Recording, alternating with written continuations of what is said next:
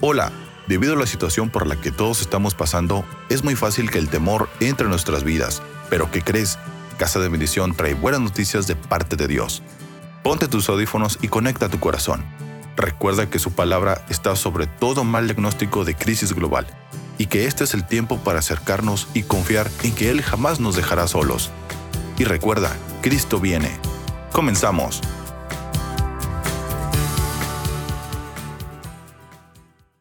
Yo le he titulado esta segunda parte de bendecidos o simpatizantes. El segundo tema es una pregunta más. ¿Te derrumbas o avanzas? Vamos, diga conmigo, ¿te derrumbas o avanzas? Si usted eh, tiene a alguien cerca ahí en su casa, dígale, papá, ¿te derrumbas o avanzas? Mamá, ¿te derrumbas o avanzas? Abuelo, despiértese abuelo y diga, abuelito, ¿te derrumbas o avanzas? Diga conmigo, yo avanzo.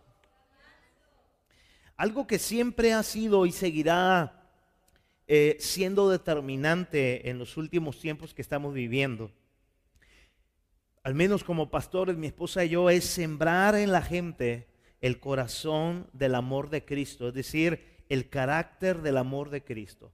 Diga, anhelamos el carácter de Cristo. ¿Por qué? ¿Por qué el carácter de Cristo? Porque de ahí parte, escúchame bien, quiénes somos en tiempos de aflicción, bendecidos o simpatizantes. El, según el carácter y la madurez que tengas tú en Jesús, es según cómo te vas a comportar. No debería ser, pero es según cómo te vas a comportar en tiempos de pandemia, en tiempos de cuarentena, en tiempos de escasez, en tiempos de enfermedad, en tiempos de circunstancias adversas. Según la raíz de carácter, de madurez que tengas de la fuente de aquel que es la bendición que es Jesús, es según cómo vas a actuar en tiempos de aflicción, como un bendecido o como un simpatizante? ¿Cómo te vas a comportar? ¿Derrumbado o seguirás avanzando de gloria en gloria? Yo y mi casa vamos de gloria en gloria. Y esta casa va de gloria en gloria. Alguien dice amén. El bendecido, ¿sabe lo que hace en tiempos de aflicción al tener un carácter estable? No hablo de perfección, mas si hablo de aquel que es la perfección. Acuérdense en clase de Fosai, la, la palabra perfecto es maduro el bendecido o el maduro en Jesús, lo que va a hacer en tiempos de aflicción es que siempre va a dar primer lugar a Dios en todo. ¿Cuántos dan primer lugar a Dios en todo en esta noche? Otra vez llega conmigo, el bendecido da siempre el primer lugar a Dios en todo. No importa qué esté sucediendo, es bendecido. Amén. La contraparte es que el simpatizante en tiempos de aflicción se derrumba en las tormentas y en las pruebas de la vida. La Biblia dice, si en el día de la aflicción te desanimas, te derrumbas, tu fe es muy limitada.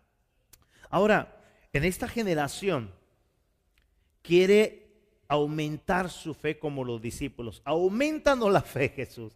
Y Jesús les habló algunas principios que tienen que ver directamente con nuestra personalidad, con hacer morir la carne, con perdonar, con quitarnos el orgullo, con dejar de ser soberbios, con dar en vez de recibir. Y ellos dijeron, aumentando la fe. Entonces, esta generación quiere aumentar su fe sin aumentar consagración. Eh, quieren bendición, pero sin conocer y rendir su vida a aquel que es el camino y la verdad y la vida. Eh, si usted está evangelizando a alguien, a un vecino, a un familiar, la bendición empieza con Jesucristo.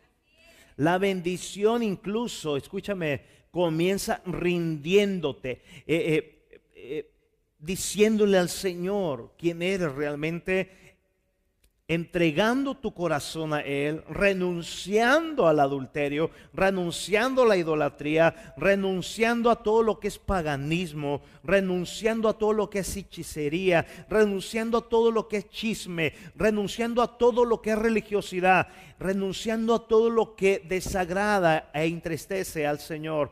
Así empieza una vida de bendición. ¿Escuchaste? Porque el error de muchos púlpitos, de muchos congresos fue únicamente ver punto, ven por tu bendición y sigue como quieras. No. La bendición empieza siempre que tú renuncias a tu vana manera de vivir para entonces empezar a vivir la increíble vida de Jesucristo. ¿Alguien dice amén? Escúchame, yo quiero que anotes esto en tu casa. No se puede solamente querer tener fe. Acuérdate, el discípulos dijeron, aumentanos la fe. Pero no se puede pretender únicamente querer tener fe sin querer tener el Señor o el señorío del autor de la fe. Ocupamos conocer a Jesús, aceptar por amor su señorío y entonces, como resultado, empezamos a vivir una vida de fe. Amén. No se puede querer tener solamente bendición. Eso va a ser clave en el resto del mensaje. No se puede únicamente querer tener bendición sin tener a la fuente de la bendición que es, grítelo, Jesucristo. Vamos, levanta tu mano, diga, la fuente de la bendición es Jesucristo. Mírame acá. Te predicaba el domingo en los primeros minutos de mi mensaje del domingo porque esta generación tiende a decir, en esta cuarentena descuidé la oración, descuidé la lectura de la Biblia, descuidé adorar a Dios. En, esta, en, en este tiempo que se nos vino, me entró la depre, me entró, fíjate, me entró, es que tienes puertas abiertas. Me entró la tristeza, me o sea, pura puro descuido. Y yo mencionaba por qué se tiende, se tiende a descuidar lo que ha vencido al mundo y lo que por gracia eres salvo, es decir, la fe. ¿Por qué? Diga conmigo, porque se anhela más los beneficios de la bendición que estar firmes y anclados en la fuente de la bendición. Muéstrame a alguien anclado en la fuente de bendición y siempre esté tronando, esté deshaciendo, desgajándose los cerros, los, cerros y ellos van a decir, Dios es bueno, su misericordia es para siempre, Dios tiene el control. Pero a alguien que no está anclado en la fuente de la bendición, al perder el empleo, se le va a ver destruido en, su ánimo. Alguien que pierde algo material se le va a ver destruido en su actitud. Alguien que, no le ha resultado bien las cosas, eh, puedes pasar un momento triste, pero no todo un mes, no toda una semana, no todo un día. ¿Sabes por qué? Porque estás únicamente anhelando bendición sin querer la fuente de la bendición que es Jesucristo. Voltea con alguien, dile, ¿te derrumbas o avanzas? ¿Eh? Porque Dios nos ha estado entregando perlas preciosas, avisándonos mucho antes de que las cosas suceden, las cosas que van a suceder. Y el Espíritu Santo a todos los que me están viendo les ha dicho de tiempo atrás, viene una recesión económica. Economistas ya no tienen uñas que morder. El panorama es oscuro. Dígale a alguien, la palabra ya me lo había dicho. Y diga, la palabra me dijo que una gran oscuridad está sentándose en las naciones. Pero sobre mi casa estará amaneciendo la gloria de Dios. Diga, la bendición llegó primero que la recesión. Dígame quién es la bendición. ¿Quién llegó primero a su corazón? Así que todo lo que quiera asfixiar al mundo no tiene lugar en su fe, porque su fe está ocupada en la fuente de la fe, que es Jesucristo. Vamos, que alguien pueda celebrar a la fuente de la bendición. Escúchame, no se puede querer únicamente, eh, fueron años y años eh, eh, en, en todo el planeta únicamente de predicar bendición a simpatizantes, que se formó a masas, a masas, a masas simpatizantes. No se les formó en el carácter de Jesús de decirles, quién es el varón perfecto para estar a la estatura, no se trata de ganas, se trata de un nuevo nacimiento. ¿Escuchó eso? No puede crecer lo que no ha nacido de nuevo. Pero todo lo que ha nacido de nuevo está destinado a crecer en la fuente de la bendición. Como nunca antes. Eh, el cuerpo de Cristo fue avergonzado por sus testimonios, divorcios al por mayor, violencia en el cristianismo eh, eh, interfamiliar, iglesias dividiéndose, gente de aquí para allá, liderazgo de aquí para allá, porque son iglesias simpatizantes. Dios no, Dios no viene por una, una novia que simpatiza, Dios viene por una iglesia convencida de quién es el esposo. Amén. Mira, Dios hace salir el sol, mis amados, sobre todos, justos e injustos. Dios le da el aire a todos para respirar, sobre narcotraficantes, sobre asesinos, sobre curas, sobre pastores, sobre eh, eh, eh, de un partido político, sobre otro partido. Es decir, escúchame, respiramos todos el aire que Dios nos da a todos. Nos da a todos la oportunidad cada día de vivir. Escúchame, de eso yo le llamo ya en sí una bendición. Amén. ¿y, cómo es el simpatizante? Ay, está lloviendo. Ay, hace calor. Ay, hace frío. sí, pero el bendecido es un agradecido. El bendecido siempre vive para agradecerle a aquel que es la fuente de la bendición todo lo que el Padre le da cada nuevo día.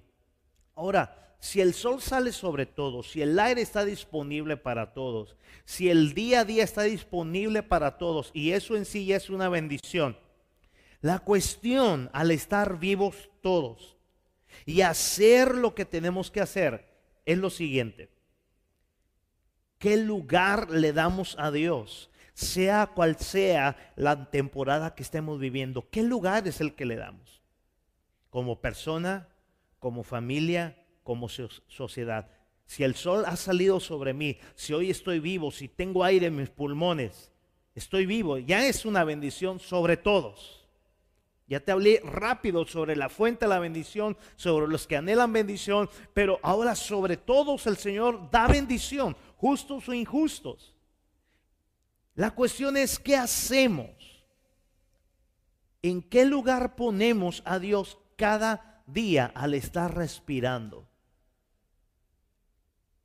Al salir un nuevo día sobre nosotros. ¿Qué lugar le damos a Dios, sea lo que sea que esté aconteciendo hoy en día? Lo que gustes y mandes que esté aconteciendo y lo que pueda venir. ¿Qué lugar le damos a Dios? Bueno, el lugar que le damos, escúchame, es si somos bendecidos, le daremos siempre el honor a Él, honra a Él. Si somos simpatizantes, lo vamos a rechazar.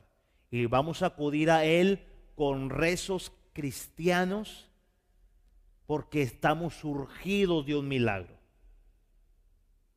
Escucha bien, la bendición es para honrar con todo nuestro ser al que es la bendición misma.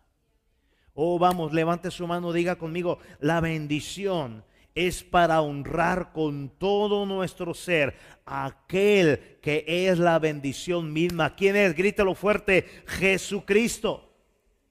Hacer menos que eso, amada casa, sería solamente amar la bendición, aunque solo simpaticemos con el autor de la fe. Wow. Pero no te pase por acá. Escucha, la bendición es para honrar. Yo te pido que lo publiques esto, por favor. La bendición es para honrar con todo nuestro ser aquel que es la bendición misma, Jesucristo. Hacer menos que eso solamente sería amar la bendición, aunque solo simpaticemos con el autor de la fe. ¿Estás acá? Cuando ponemos a Dios como primero, no importa lo que esté pasando, aunque no lo entendamos. De hecho, la fe no es para entenderla, la fe es para avanzar en creer que le hay. Lo repito, la fe no es para entender las cosas que están pasando. La fe es caminar y avanzar creyendo que le hay. La Biblia habla que el que se acerque a Dios crea que le hay. Amén. ¿Cuántos creen que le hay? Entonces, cuando ponemos a Dios en primer lugar, sin importar lo que esté pasando, aunque no lo entendamos, escúchame, ahí Dios siempre tendrá el control cuando nuestra fe está saludable y por lo tanto Dios se va a encargar siempre, escúchame, reciba esta palabra, siempre Dios se va a encargar de suplir todo lo que haga falta. Salud, finanzas, completa paz, paciencia, es decir, los frutos que hay y los beneficios que hay al ser bendecido. ¿Por qué cree que dice la palabra, bendice alma mía Jehová? Y bendiga todo mi ser su santo nombre. Bendiga todo mi alma y mi ser, mi cuerpo, todo lo que soy. Y no olvides jamás ninguno de sus beneficios. ¿Alguien dice amén? Eh, cuando usted y yo, al ser bendecidos, nacidos de nuevo, no simpatizantes, siempre llueve, truene, eh, caigan centellas como el martes, eh, vengan virus, e inventen otros, vengan pandemias, planeen otras, sea lo que sea que venga, lo que diga conmigo lo que venga. Si Dios es mi Señor, escúchame, Dios tendrá el control en mi fe. Ahora, escúchame, no es porque Dios nos dome. Cuando, cuando digo que Dios tendrá el control de mi fe, es que entonces cuando yo pongo a Dios en primer lugar, yo estoy avanzando en fe, creyendo que le hay. Se mira feo el mar rojo, atrás me van persiguiendo, estoy, eh, eh, eh, estoy cercado por gente que nos quiere matar. No hay lógica de salir, pero si Dios dijo, que hay una tierra prometida, no me voy a ahogar, ni tampoco los detrás me van a matar. Algo sobrenatural va a acontecer. Diga conmigo, algo sobrenatural va a acontecer. Entonces, bajo ese principio, cuando usted y yo ponemos a Dios en primer lugar, no importa, amado, lo que está pasando. Cuando pasa eso, Dios toma el control de nuestra vida, de nuestra fe saludable. Cuando la fe está saludable, no simpatizando en un club de bendición, diciendo anhelo la bendición, pero soy ajeno al autor de la bendición, que es Jesucristo. Cuando sucede eso, escúchame, usted siempre va a probar mares abrirse para que usted llegue al destino del propósito de Dios. ¿Usted cree esa palabra, mi amado? Yo creo que en gran manera, en gran manera, mucha más gente hubiese sido hoy en día alcanzada para Cristo.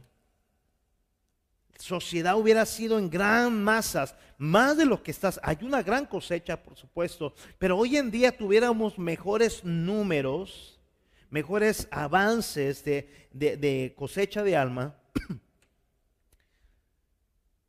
si realmente nosotros como cuerpo de Cristo viviéramos en una fe inquebrantable en momentos de oportunidad, es decir, en momentos de aflicción y calamidad. Hey, los vecinos, los familiares, los compañeros de trabajo, Ellos no desconocen que tú hablas de Dios. Ellos no ignoran que tú eres cristiano. Y ellos están anhelando ver a Jesús en ti. Lo repito, tuviéramos mucha más gente alcanzada si la gente viera en nosotros una fe inquebrantable en nuestras vidas en momentos de oportunidad, en momentos de aflicción y calamidad. Si ves, no pongo primero la aflicción y la calamidad. Para la iglesia son tiempos de oportunidad. Cada día, mis amados, Dios permite, escúchame, que nos encontremos con todo tipo de gente.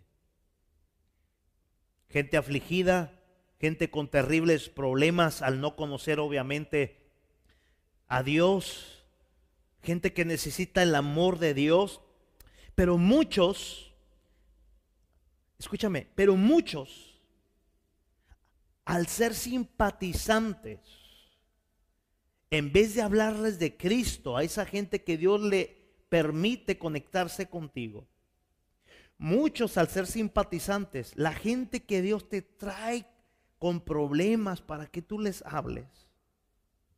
Escúchame bien. El simpatizante, en vez de hablarle de Cristo, el simpatizante lo empieza a hablar de sus mismos problemas. Aquel que venía en busca de Jesús. El simpatizante, más lo interrumpe, le empieza a decir qué terribles días. Ya no sabemos ni en, quién confiar y está hablando el simpatizante, el que dice congregarse, el que dice estar bautizado, el que dice predicar, el que dice servir. ¿Y sabes qué sucede? Esa persona vio en el simpatizante una fe fría. Esa persona vio un Cristo muerto que no resucitó en él, que no le ha amanecido. Esa gente entonces se vuelve atrás sigue igual, perdida y confundida en las garras y en las fauces de aquel que se cree león, Satanás. Diga al que está a su lado, si usted me está escuchando en casa, te derrumbas o avanzas. ¿Sabe usted que por lo contrario, cuando eres bendecido y no simpatizante, cada persona que te topas en el día, en tu colonia, en tu trabajo, en la estética, donde quiera que andes. Mire, yo me estaba eh, hace dos semanas cortando el cabello. Tengo años ahí cortándome el cabello. Y cuando yo entré al fondo de la estética había una señora muy afligida. Le dolía su, su estómago, estaba muy agitada. Y el que me estaba cortando el cabello me dice, es mi mamá, me dice, pastor, este, alguna clínica por aquí. Mi mamá no aguanta eh, eh, su estómago, trae colitis, no soporta, la mañana se arregló, pero y, y tú la mirabas muy mal, se le oía a ella mal. Y el Espíritu Santo me dijo, tú no te puedes ir sin orar. ¿Alguien le estoy hablando ahí?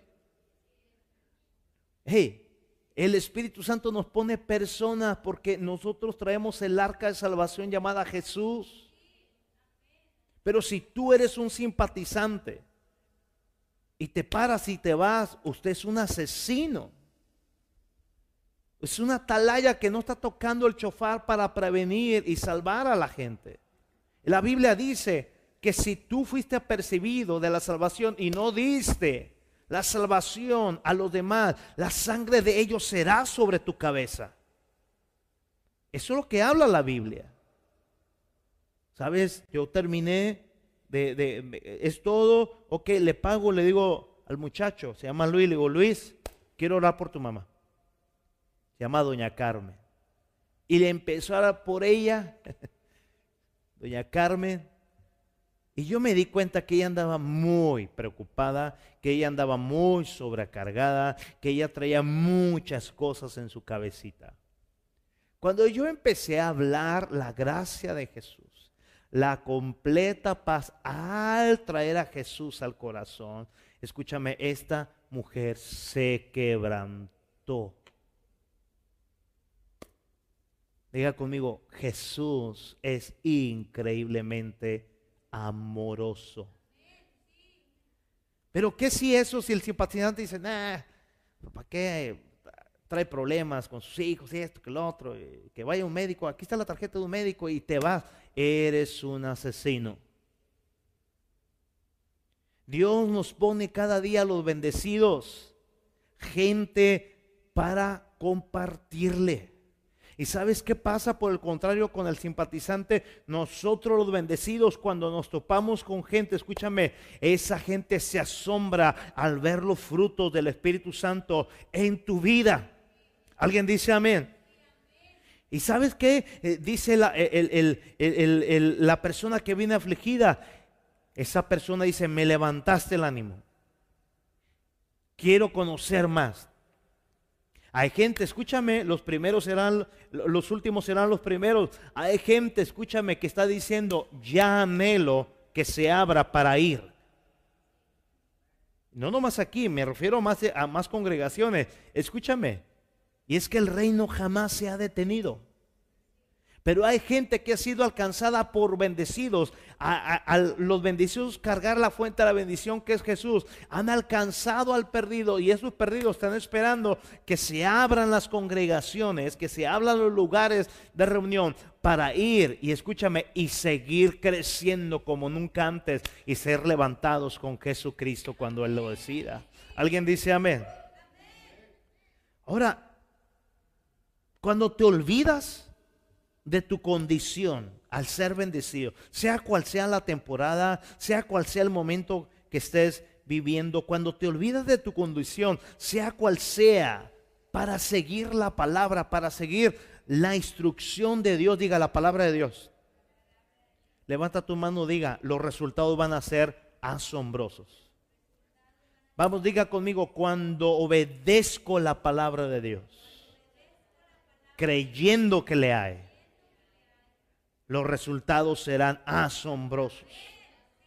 Eso es lo que sucede cuando en medio de nuestra condición, sea cual sea, recibimos claramente la palabra de Dios, el rema de Dios. Sin duda vendrán cambios favorables a tu vida, a mi vida y a nuestro entorno. ¿Alguien, ¿alguien cree eso? Escúchame, inclusive si estamos bien, pues Dios nos va a llevar a que estemos mucho mejor en el fruto de su presencia. Alguien dice amén a eso. Si estamos en aflicción, escúchame bien, la palabra de Dios obedecida, obedecida nos va a llevar a estar expulsando esa aflicción para entonces dar lugar a olas y olas de lluvia del gozo de Dios. Escúchame bien, para que Él opere en nuestra fe inquebrantable. Dale un aplauso al Señor Jesús.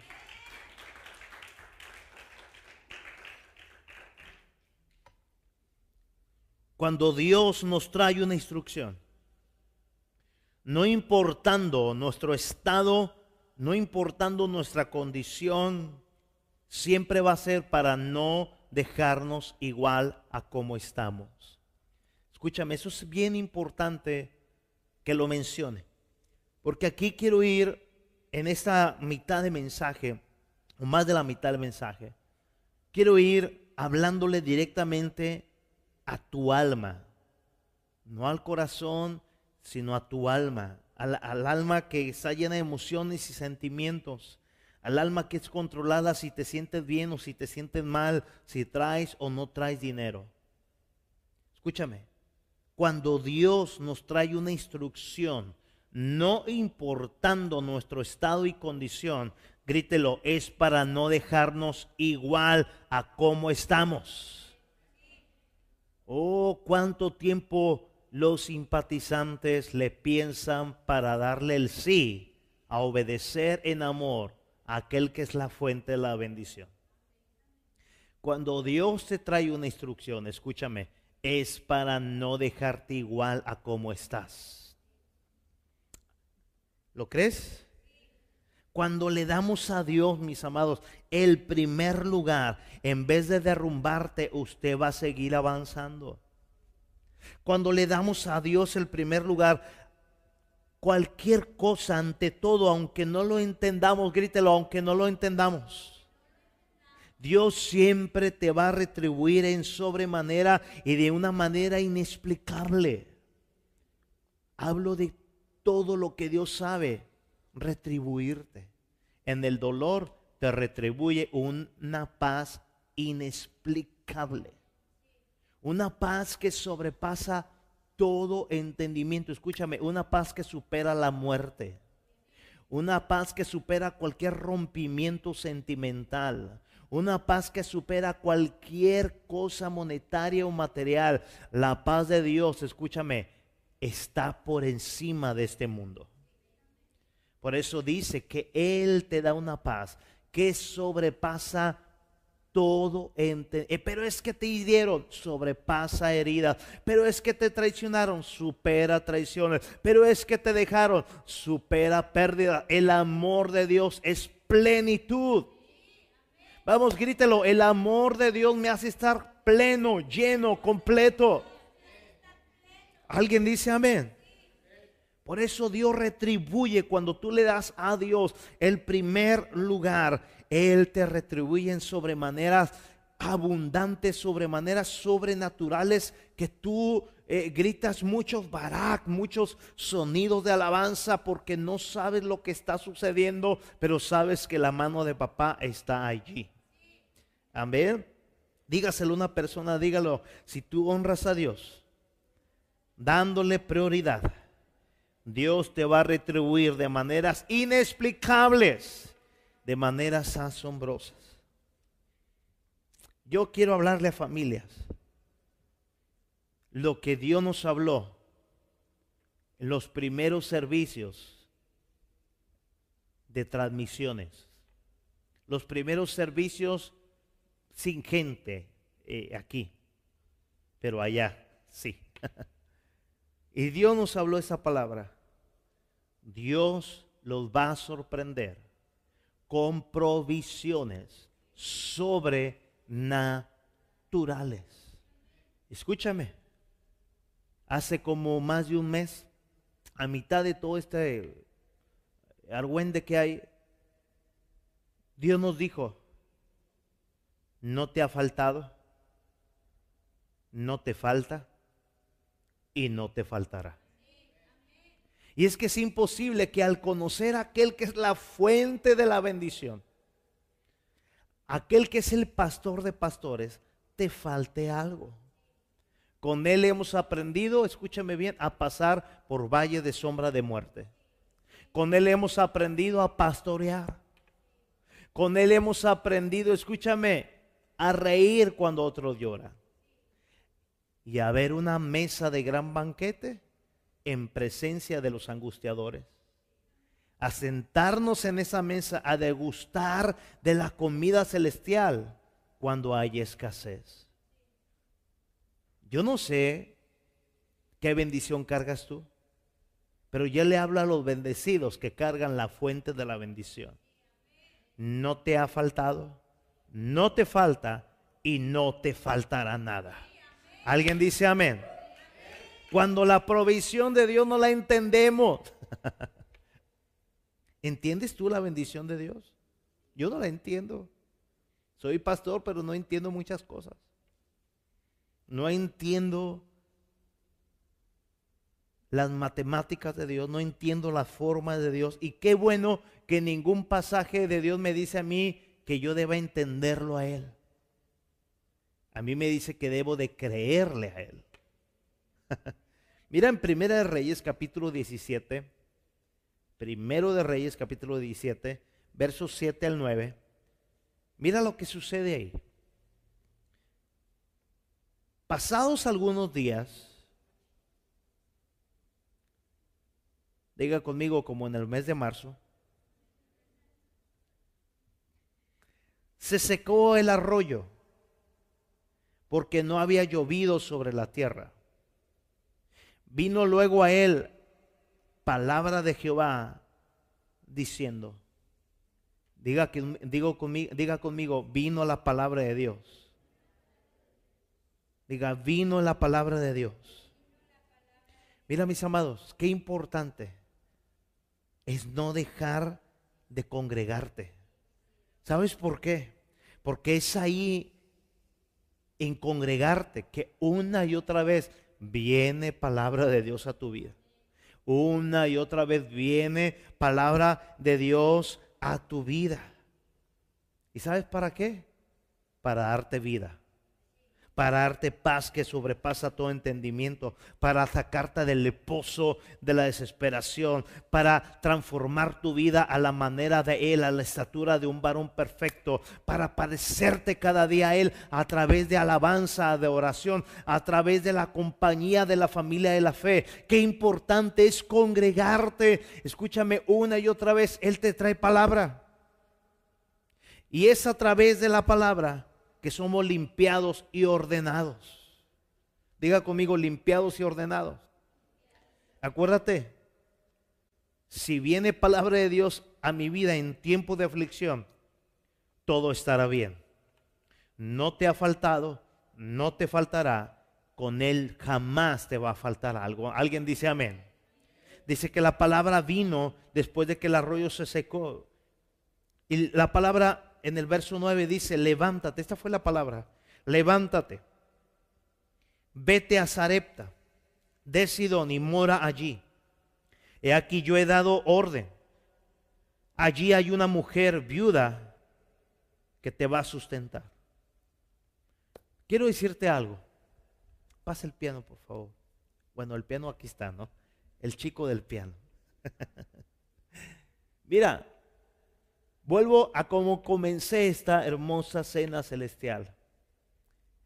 No te vengo a hablar de la bendición, te vengo a hablar que anheles la fuente de la bendición para que en vez de derrumbarte cuando el arroyo se seque, usted sepa que usted es un bendecido que no se puede derrumbar porque tiene la fuente de agua viva que es Jesús. El arroyo se secó.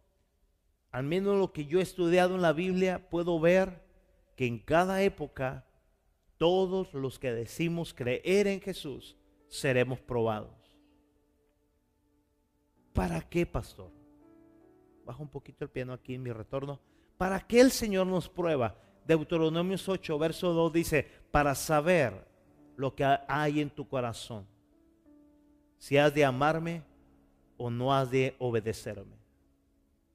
Diga conmigo, el Señor prueba mi corazón para saber lo que hay en mi corazón. Si he de amarlo o si he de rechazarlo. Lo primero que el Señor te quiere decir en esta parte, el arroyo se secó, nadie lo puede negar. Hay miles de muertes, nadie lo puede negar. Hay miles de infectados del miedo, nadie lo puede negar. Hay gente enfermándose, autoenfermándose, nadie lo puede negar. Hay miles y millones y millones de desempleados, nadie lo puede negar. Se avecina una ola de desempleos, nadie lo puede negar. Diga, el arroyo se secó. Y el arroyo se está secando en todo el mundo, en la economía. Escúchame, pero el Señor te dice a ti, no quieres padecer levántate y créeme. Le hablo a, los que están escuchando. No quieres padecer lo que viene. Levántate y avanza. No te derrumbes. No te derrumbes. El que se derrumba es porque no estaba anclado en la roca, en Jesús. El que avanza es porque Jesús es la roca de su fe. Levántate. Créele a Jesús. Arrepiéntete si no has sido íntegro al no tener a Jesús como primer lugar de tu vida de fe. En la cortinilla de los diezmos y ofrendas vimos el pasaje de cómo Jesús prueba, cómo Jesús prueba a sus discípulos, empezando con Felipe. Ya era tarde, eran cinco mil hombres sin contar a las esposas y a todos los chilpayates. Y antes no tenían de dos ni de tres, ¿eh? Pregúntele a Yetro. Siete mujeres. Imagínese usted. Yo no puedo con tres. Dice la gente, dicen los escritos que eran más de 20 mil a 25 mil gentes. Y Jesús dice, Felipe, ya es tarde, denles de comer a esta gente. Y Felipe dice, de aunque trabajáramos, fíjate la mentalidad, y es de lo que el Señor te está diciendo a ti y a mí, que nos levantemos, porque con nuestra mentalidad limitada no ganamos a nadie, pero sí perdemos todo. Felipe dijo, aunque trabajemos meses, dice, todo el día, no completamos. Y Jesús dijo, les estaba diciendo eso porque Jesús les estaba probando y ya sabía lo que él mismo tenía que hacer. Uh, eso me encanta. Dios no me prueba para avergonzarme, Dios prueba para que yo siga creciendo y avanzando en Él. Mis amados, ¿se secó el arroyo? Sí. ¿Qué puedes ganar en tu propio esfuerzo? ¿Qué puedes ganar sentado en el sillón, rascándote el poco pelo que te queda, diciendo qué voy a hacer? Voy, voy, a, voy a hacer el mil usos. Voy a, voy a, trabajar tarde, día y noche. Pues te vas a morir. Primero te vas a morir en tu espíritu. Porque no vas a ver ninguna palabra, no te vas a congregar. ¿Cuántos servicios te has perdido? ¿Y qué es lo que pesa más en ti, la carne o el espíritu? el Señor dice, hey, se está secando el arroyo en todo el mundo. Y no tarda en aparecer el hombre de pecado, la primer bestia, como el salvador de la economía. ¿Estás listo para ser gobernado por el sistema? ¿O vas a caer rondito a sus pies? El Señor dice, ¿no quieres padecer lo que viene? Levántate. Hola, levántate. El Señor nos dijo, ya es hora de despertar del sueño que nos asedia porque ya está más cercana la venida del Señor que el día en que oímos y creímos en Él. Levántate tú que duermes, despiértate tú que te duermes. De entre los muertos te levantará el Señor. Estar dormido en la fe es estar muerto con muchos. No hay diferencia entre que no conoce al Señor entre aquel que está muerto en su fe. Lo repito, no hay diferencia para Dios en aquel que cree en el Señor pero está dormido y en aquel que no cree en el Señor. Son iguales. El Señor te dice, ¿no quieres depender del arroyo que ya está muerto? Países están ahogados en la economía, endrogándose y endrogándose los países. El Señor dice, levántate, porque yo ya he dado orden a lo que tú no te imaginas para que te sustente. Levanta tu mano porque hay una palabra para ti. ¿Sabes por qué el Señor te dice levántate? Porque el precio ya fue pagado. El precio de tu pecado, el precio de tu eh, incertidumbre, el precio de tu tristeza, el precio de tu desesperanza ya fue pagado. Jesús dijo, consumado es, hecho está. Hecho está. Esa palabra es, todo está pagado. Algunos van a decir, ¿y de qué voy a comer? Tú no estás entendiendo. Cuando en, en Deuteronomios 8, verso 2 dice, 40 años no se te desgastó el calzado. 40 años, no 40 días de cuarentena. 40 años no se te desgastó tu abrigo.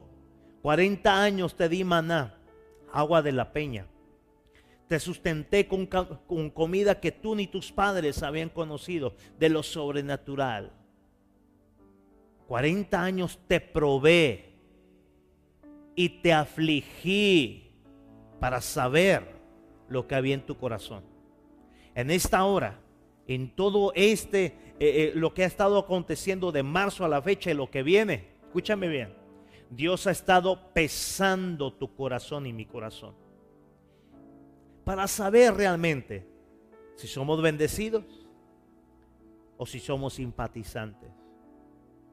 El arroyo se secó, pero el bendecido no depende del sistema global. El bendecido respira la fuente de la bendición, que es Jesús. Es decir, respiramos vida.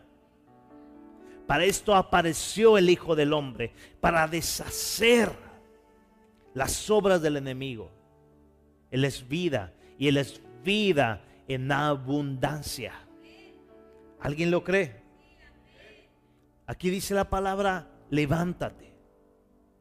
Y el Señor te dice, levántate, porque ya ha venido tu luz y la gloria del Señor está sobre ti. Dije que la gloria del Señor está sobre ti. No le llores al arroyo, clama al Señor, amístate con Él para que tengas tiempos de refrigerio como nunca antes. Ya no le llores a que se vuelva a llenar el arroyo. No, no, no.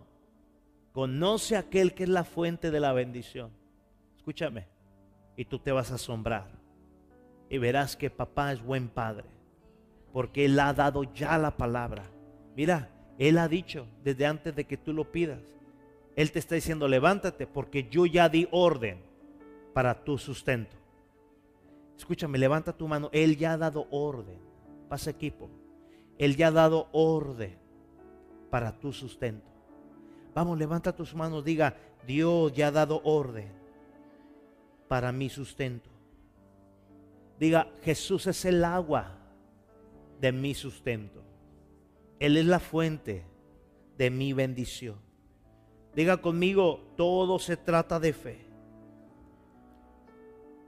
De poner a prueba mi vida cuando veo que las cosas no hay.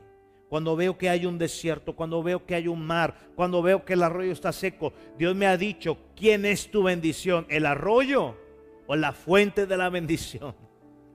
Yo creo que todos nos hemos dado cuenta que el arroyo es muy delicioso, pero se puede secar tarde que temprano. Jesús nunca se ha secado. Él es agua viva que brota en nuestra fe.